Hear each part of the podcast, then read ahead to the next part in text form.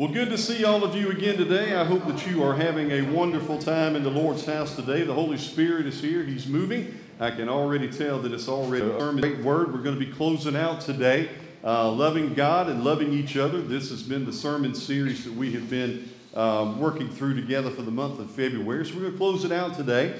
And um, we've been looking specifically in 1 John chapter 4 over the last three weeks. We're going to change it up a little bit today and go to 1 Corinthians chapter 13. So go ahead and you can sincerely, you can be ready for me.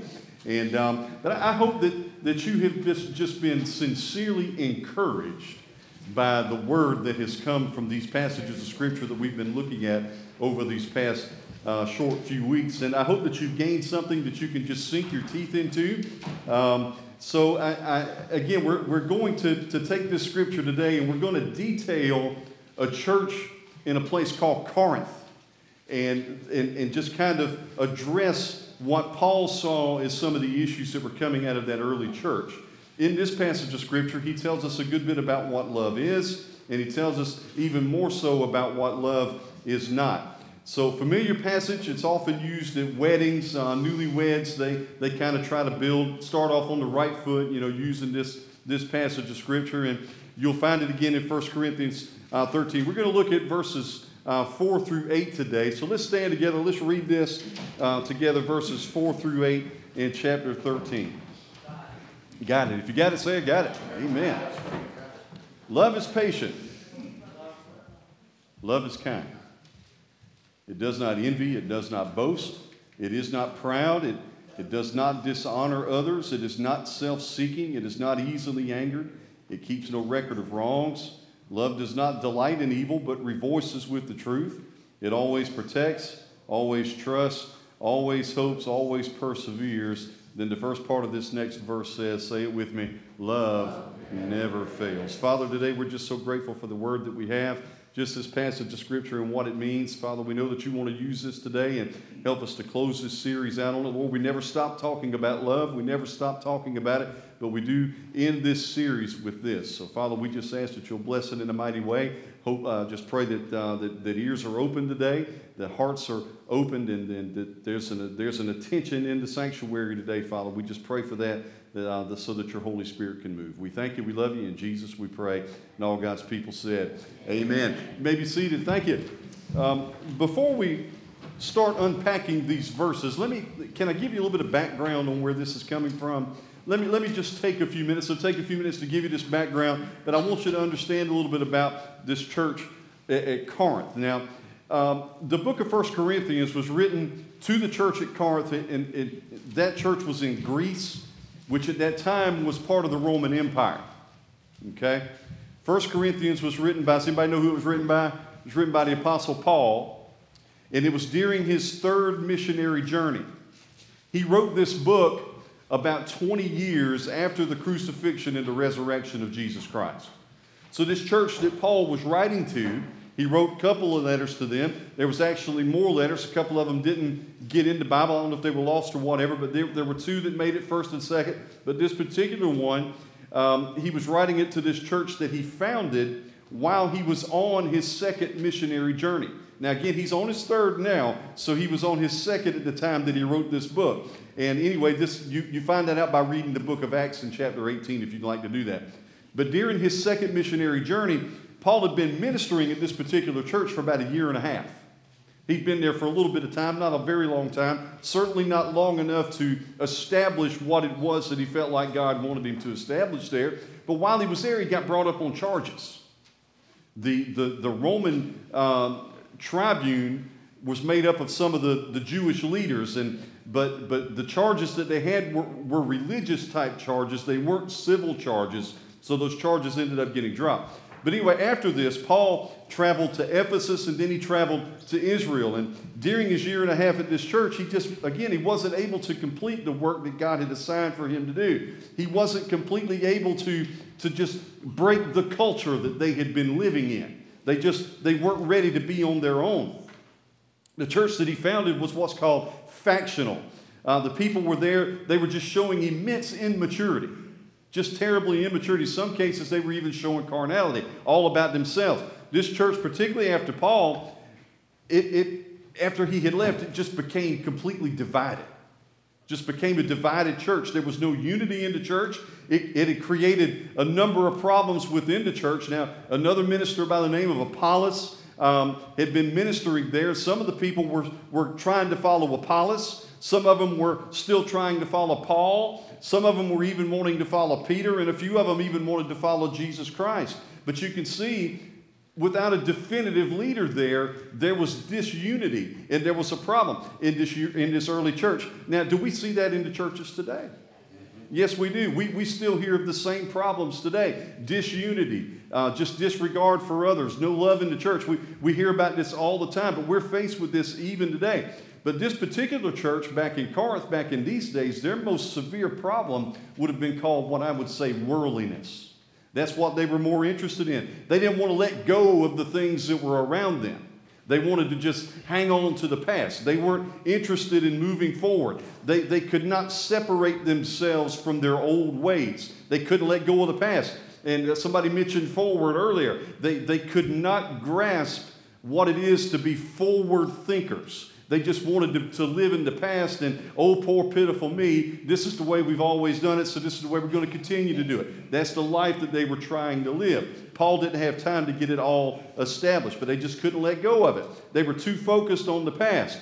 So as Paul was on this third missionary journey, he had gotten wind of this. See, he was not there, but he'd gotten wind of it. I don't know if he had an informant. I don't know if, if people were talking to him or what the case was, but he heard. So it prompted him to write this letter in terms of trying to correct this church, in terms of trying to maybe lead from afar to show them exactly what it was supposed to be. So he writes 1 Corinthians. And part of this letter that he wrote is dealing directly with spiritual gifts and directly with love. And we just read that passage. But the church at Corinth was missing out on this because they were just too swallowed up on their own wants and too swallowed up on their own ways. They thought they just wanted it the way that they want. Does this sound familiar at all? I mean, y'all, we hear this in, in the church as a whole. I'm not talking about just within our four walls. This is the church today. This is how people think. They, they still think it's all about them. But it's not. It's about God, and it always has been, always should be. But that's what they do. But in this section of the letter, he was trying to accomplish this correction through love. And his deep concern for the unity of the church at Corinth, uh, at Corinth it caused him to address several aspects of Christian love. And we're going to take a look at those aspects this morning as we do together. Now, I don't know, y'all, y'all read these with me just a minute ago. Are you already examining yourself?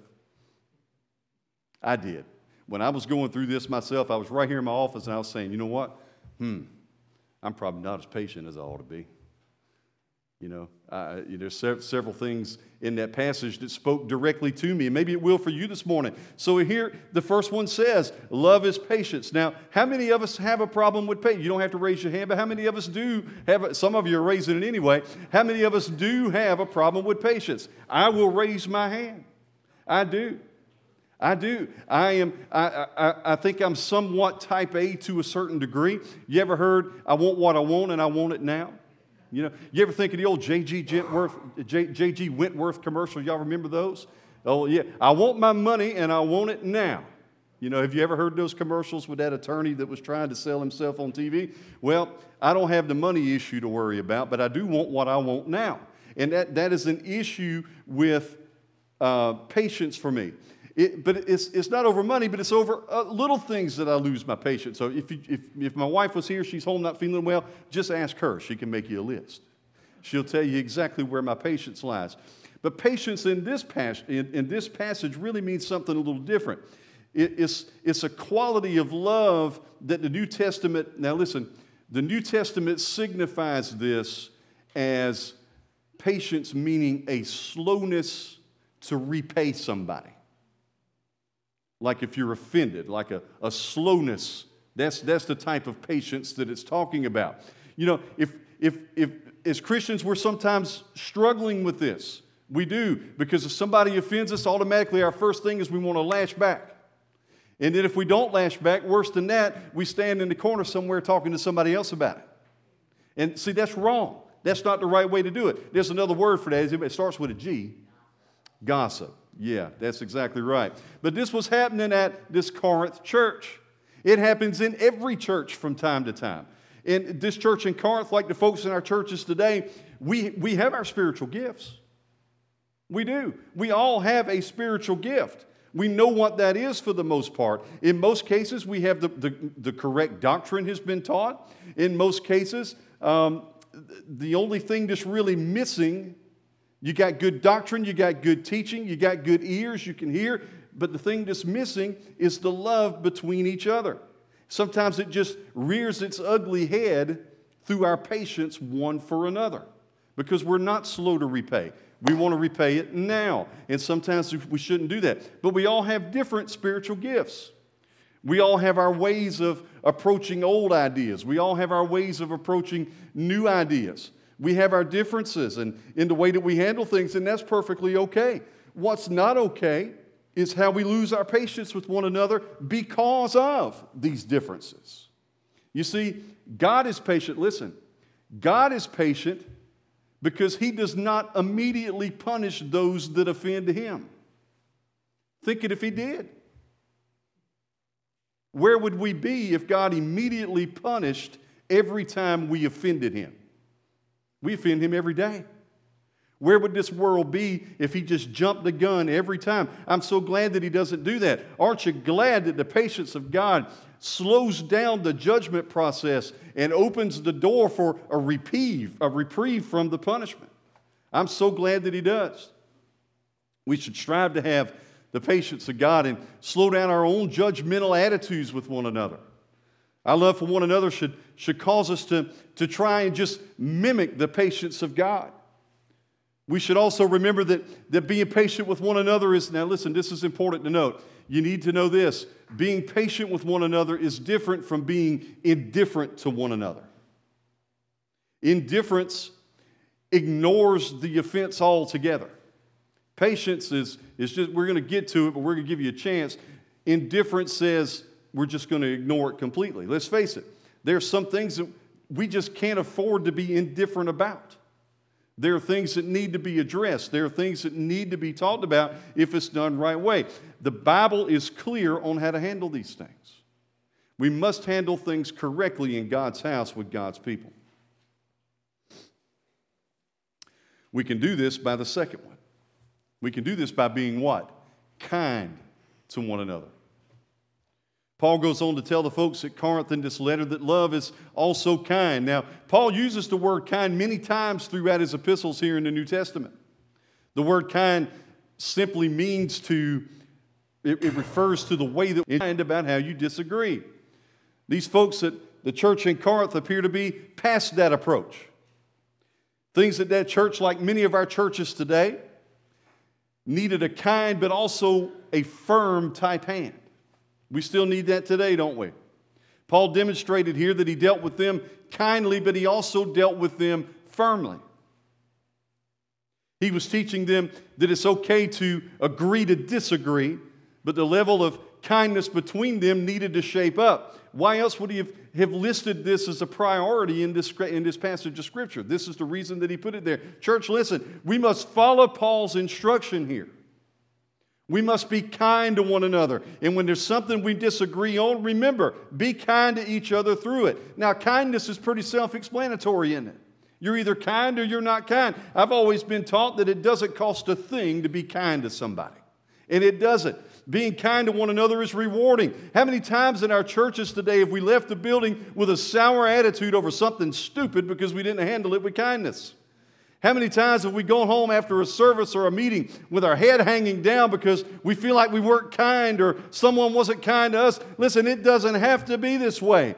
As Paul is teaching through his letter, we have to learn to be kind one to another. Why? Because the scripture tells us right here love is kind. There are others at this church in Corinth that had a problem with envy. Anybody have that issue? Again, Paul was, he lists this here in the scripture because it was a problem. And apparently, it was a problem that was worth noting, being envious of each other. We have this to refer to because it's a problem in the church today. These, these folks at Corinth were envious of each other's spiritual gifts. They wanted what each other had. They were just envious to the point that they were disputing about whose spiritual gift was the most important. Mine's better than yours. They were envious to the point of, I can do my spiritual gift better than you can do your spiritual gift. You have to remember that the Holy Spirit to these folks was still relatively new. It had only been 20 years since the crucifixion and resurrection of Jesus Christ. The Holy Spirit had just come on the scene. He had descended upon them and given them these new gifts. They didn't even know they had them. They were still learning. It just it, it wasn't old hat to them like it would be to us. This may have created some sort of competition between these families that were together. It, was, uh, it, it, caused them to want to be better than the next person instead of giving God the glory. And, and that's what's important about spiritual gifts. It's not about what we do, it's about what God does through us. This was just pitiful stuff. It really was. But for them, it was very real at the time. Sometimes in our churches today, we can resemble this kinds of stuff. For us, it's less about spiritual gifts, but it's more about committees and who's important. Now, some of y'all are thinking, oh no, there he goes nagging us about committees. I figured I'd get a bigger laugh on that. Here's what I'll say about committees. Write this down. Here's what I'll say. Since we're here, if we're going to have them, we're going to have them the right way because God's in charge, period. You can write that down. What's the date? 23rd. But seriously, we can build up resentment over the smallest insignificant thing. Things that at the end of the day don't add up to a hill of beans, yet we cause it to be a big, big deal through envy and resentment. Church, listen, it's, it's okay for somebody to admire somebody else. That is perfectly fine. That's perfectly acceptable. Maybe you like that somebody holds a position in the church that you would like to have. It's okay to even desire the same thing for yourself. That is perfectly fine. No problem with that at all. But jealousy and envy enter in when admiration and desire turn to resentment for others for what they have or what they're able to do.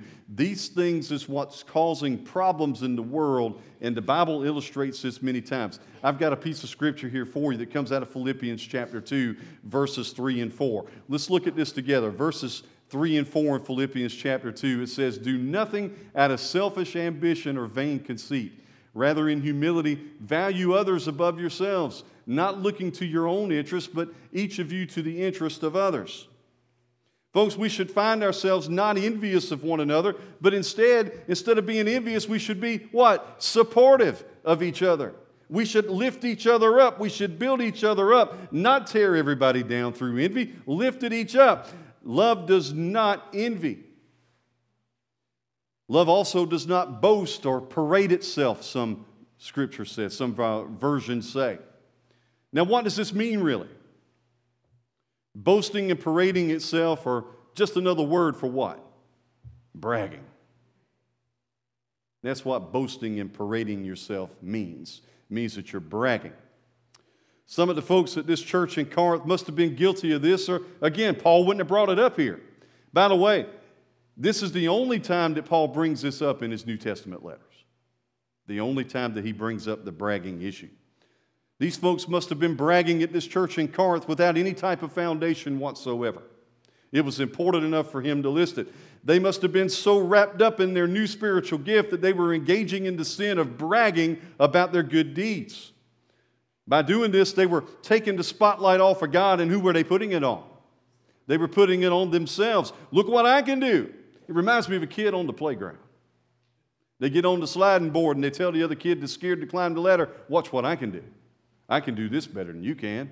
That's exactly what this reminds me of. Some folks are just like this today. They want the spotlight. They enjoy the spotlight. They have a need for the spotlight, and they let everyone know that they are in the spotlight. They have a need to feel important. They brag, they boast about their accomplishments or their positions in the church like it really matters to other people. They act as if they're the best in the world at what they do. Listen, this type of demeanor doesn't gain respect from other people, rather, it puts off a negative connotation. That's what it does. The very minute, folks, that we take our eyes off God, there is a severe problem. The very minute that we make a situation all about what we want, there is a severe problem. Folks, we must always give God the glory for what He's doing in our lives. Let me say it this way if you feel the need to brag about something, brag on God. He's the one that deserves it. Romans 3:10 says this. There is no one righteous, say it with me, not even one. We're not worthy of praise, only God. God alone is worthy of praise. It's not our accomplishments that matter, but God's accomplishments through us that matter. At the same time, loving other people. Now, listen, it, it doesn't mean to fail to acknowledge somebody for doing a good job for what God is doing through them. Even Paul was not above complimenting others, he would do that. Love does not mean ignoring or, or just lying about human accomplishments. Rather, it means not exalting ourselves over others as if our accomplishments were based on our own merit and ability. We should never boast or brag about what God is doing in our lives unless we are bragging completely on Him. That's what the bragging is for. Love is also not proud, and some versions say puffed up, like that word. It's not puffed up. To be proud or puffed up is to be overly self confident or insubordinate to God and to others. You ever heard the word pride? Let me ask that again. You ever heard the word pride? I think we all have. The Old and the New Testaments repeatedly, listen, repeatedly condemn pride as the source of much destruction and pain in the world. The Bible is full of those illustrations that say pride is of the devil. When we care about or love each other, we don't find ourselves with an arrogant sense of pride. We don't find ourselves with a sense of self importance. What's the old saying? Pride cometh before the fall. Well, I believe this. I've seen prideful people over the years get a taste of their own medicine, so to speak. We had to be careful. We had to be mindful to avoid being prideful. It's easy to let our pride and our proudness get in the way of living our lives the way that God would want us to. Sometimes, and y'all are going to like this illustration, I think. Sometimes we feel that we're too good to ask for someone's help. Ever feel that way? That's, that's a pride issue.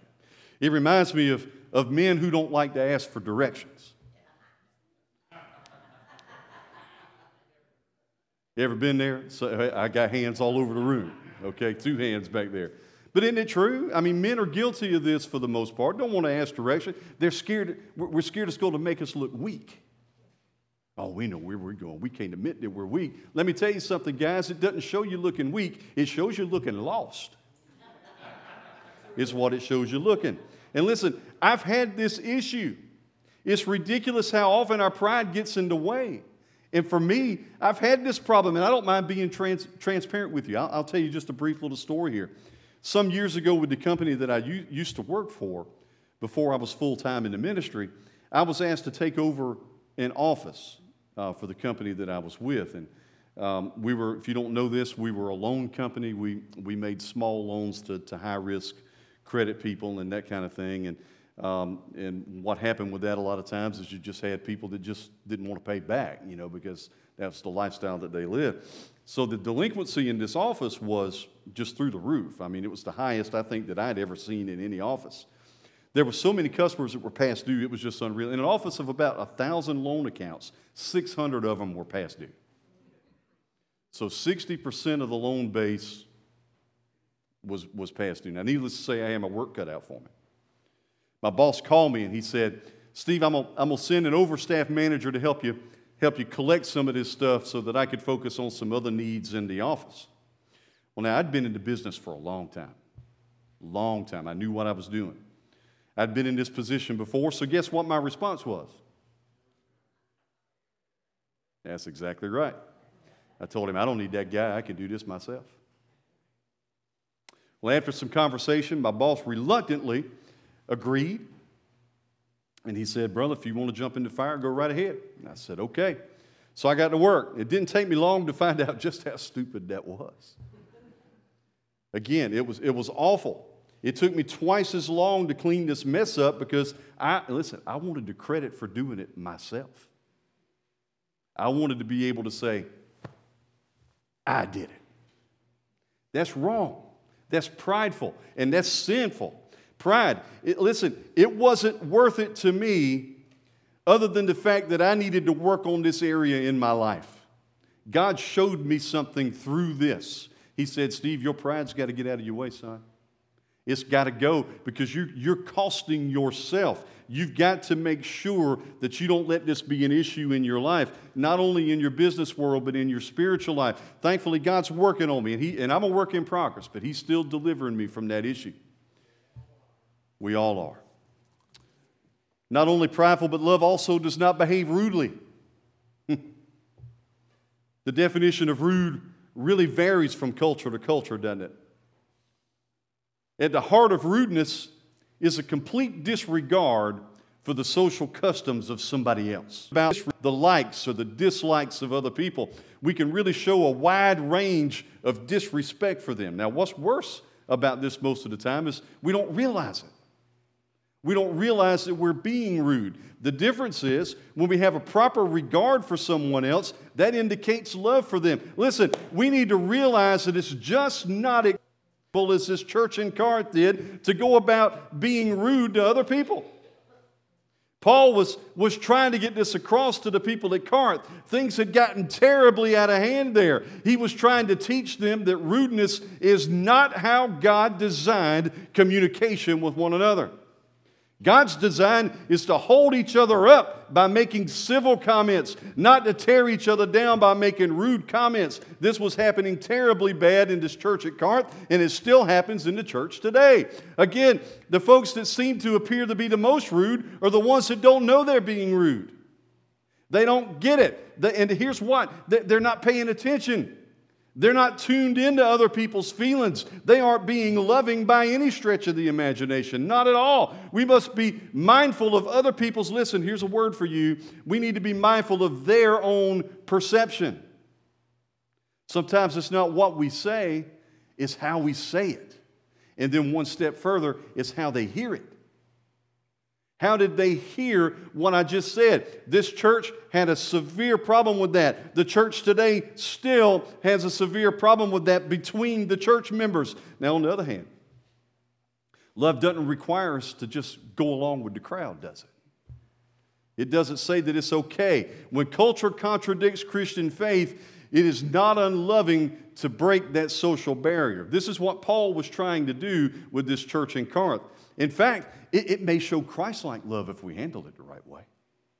That's exactly what it might do. We must not be rude with one another. We must have the respect that God intended us to have one with each other. Not only being rude, but love is also not self seeking. This goes right along with being boastful and, and prideful. We're not always going to be in first place, are we? We're not always going to win the race. It's not always ours for the taking. There are others that can do what we can do just as well or even better than we can. The loving person puts the benefit of others over his own benefit. Now, Paul practiced this when he refused to take money for being an apostle. Did you know that? 1 Corinthians chapter 9 tells us that. Philippians chapter 2 tells us that Jesus himself, through his own humiliation, was uh, was the greatest expression of putting others' benefits over one's own. Now, at the same time, we, we must remember to tend to our own needs. There are things that you just need to do for yourself that, listen, they, it's not self seeking. It's just things that you have to do for yourself. Here's your example Jesus himself had to withdraw from the crowds to rest and to pray. This isn't self seeking, it's necessary to refresh your soul. Moving on a little faster, love is not also easily angered.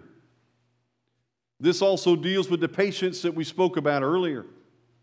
If we love each other, we don't normally become irritated and angry with what other people do wrong. We are slow to anger. We have more patience than that. But then there are also times when anger is appropriate. Paul himself became angry when he saw the idols of Athens. Even Jesus himself became angry when he saw the hard hearts of the people and the money changers in the temple. We should be slow to anger, but not become indifferent to the suffering of others or to the honor of God. Love also keeps no record of wrongs. Now, listen, People who love each other don't keep a running total of wrongdoings from others. There's no secret list that's stuck in a drawer somewhere that you can pull out and say, hey, I told you so. You can't do that. Instead, love offers what? It's an F word forgiveness. Time and time again. Now, both Jesus and Stephen, remember Stephen got stoned to death? Y'all remember that story? Both Jesus and Stephen demonstrated this forgiving spirit to those who were in the very act of putting him to death. Now, for Paul, listen, talking about keeping a record of wrongs, let me make this note because Paul had to get this information from somebody, didn't he? He wasn't there. So there was somebody feeding him information. He was receiving this about the Corinthian church from someone who was keeping a record of what was going on there. He was receiving reports of the wrongdoings of the church. There's a difference, though, as to why this list was made. This was not a vengeful type list. It was not a begrudging type list, and it wasn't certainly intended to single anybody out. It was a list intended to aid Paul with this restoration of the church. Now, listen, as Christians, we should never think evil. Our thought process should just not go there. We should strive to be like God. He forgives and He forgets, doesn't He? Now, we don't have the ability to forget, and I realize that, but we can always try to go there. We don't have the ability to forget, but we can just put it away somewhere and not keep this ongoing record of wrongs. And speaking of evil, love does not delight in evil. Those who truly love, and, and this, this is a problem in this church in Corinth, and it's a problem even today. Listen to what this says. Those who truly love do not enjoy seeing their loved ones stumble into evil. Me say that again. Those who truly love do not enjoy seeing others stumble into evil. You with me? Instead, we should rejoice when we see our loved ones trying to live a life according to the truth of the gospel of Jesus Christ. Listen, sin destroys people's lives, so to rejoice in their sin is also to destroy or, or rejoice in destroying their own destruction. This morning I spent a lot of time, and I know time's getting away. Spent a lot of time telling you what love doesn't do. I also want to spend our last few minutes together here telling you what love does do, according to this scripture. Love rejoices in the truth. Love bears all things or protects us, as some will say. Some versions will say. Love believes all things or, or it places trust in others. Love also always hopes. Love always endures or perseveres through all things. But lastly, love never fails. This is such an encouragement to us knowing that the love that we have in our lives that, that comes from Jesus Christ can, can sustain us. We can rejoice in the truth of Jesus Christ. We are protected by the love of Jesus Christ. We can trust the love of Jesus Christ. We have hope through the love of Jesus Christ. We can make it through this life through the love of Jesus Christ. Why? Because His love never fails. What a comfort knowing that He has such love for us. You know, as Christians, we should strive to love like Jesus loves. We should always be mindful of how others perceive us, as we said earlier. It takes work to love. Some folks are just hard to love. I realize that. It's hard, it takes work. We have to be willing to put in the work. When we sign up to be a Christian, we got to be willing to put up to put out the work. I got good news. Jesus wants to help you put in the work. He wants you to put into action his love by design. He wants you to see yourself as you really are in your heart and help you mold yourself into the loving person that He intended you to be. This morning, folks, you're not alone in this. All of us at some point have, have fallen into one of There's really no shame in admitting that today. No shame at all. Some of us are prideful. Some of us are envious. Some of us are several of these things. It's not exclusive to maybe one. Again, there's no shame in admitting that today. but there's also no shame in making it right today. You can make that right because God is into Paul bigger than all of these things that is mentioned. He has us in the palm of his hand. He has control of our lives, and he wants you to acknowledge that and exclusively follow him. Only you can do business with God and make it right. So I encourage you to do that today. In way of invitation this morning, I just want to offer you an opportunity to come. Just let Jesus know that you've been guilty of some of these things that we've been talking about today. He already knows that, but He just wants you to, to make it right with Him. Maybe you've been dealing with a pride issue, as I did. Maybe you've been dealing with a kindness issue. Maybe you've been dealing with a rudeness issue. Maybe you've been dealing with any of these that we've been talking about this morning. Jesus can forgive you if you ask. And I would encourage you to do that today. Maybe you're here this morning and you don't know Jesus Christ as your Savior. And as uh, Monica comes, maybe there's someone here today that doesn't know Jesus. I would encourage you today to come to, today. Take me by the hand. Let me, let me walk you through that. Let me tell you about the Jesus that I know the Jesus that forgives me of my pride issue, the Jesus that can forgive us all from all types of issues that we have. Let me talk to you about him. You come today. He wants to heal you of that. Stand together as we sing this morning, just as I am.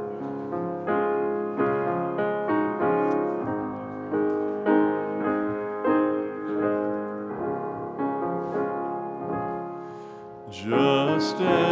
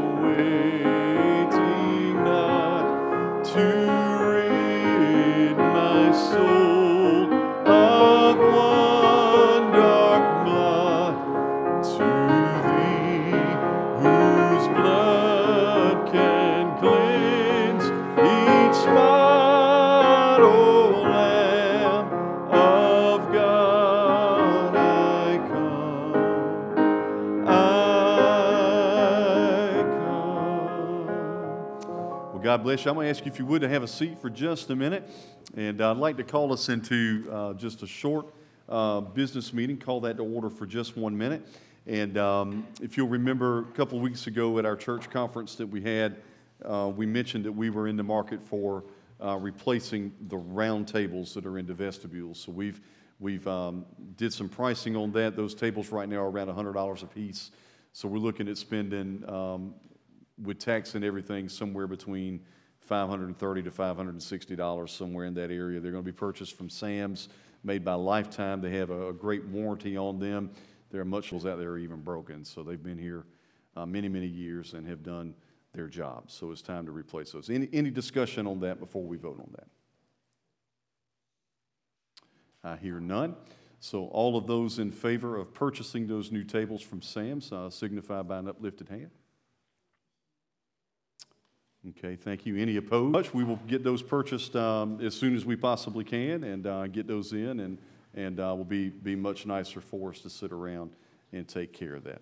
Well, thank you so much for coming. It has been an honor to be in God's house this morning. I'm excited about what He's doing in our church. Good to see all of you today, and uh, we're just so excited. God's on the move, and uh, I know that uh, He wants to do a mighty, mighty work here. So we just ask you to continue to pray for us as we move forward in His name. Uh, this included our love series for the month of February. So next month, we're going to go into a series that I'm calling The Hurt and the Healer. Uh, so you don't want to miss out on that. So come and be a part of that, and uh, we will enjoy that together. So let's pray together and we'll dismiss. Lord, thank you again for this morning. Uh, it's just an honor to be back in your house, and uh, we love you so much and just so grateful for what you do in our lives. Bless our church, Lord, as we continue to uh, move forward in your name. And we thank you and we love you for all you do. In Jesus we pray. Amen.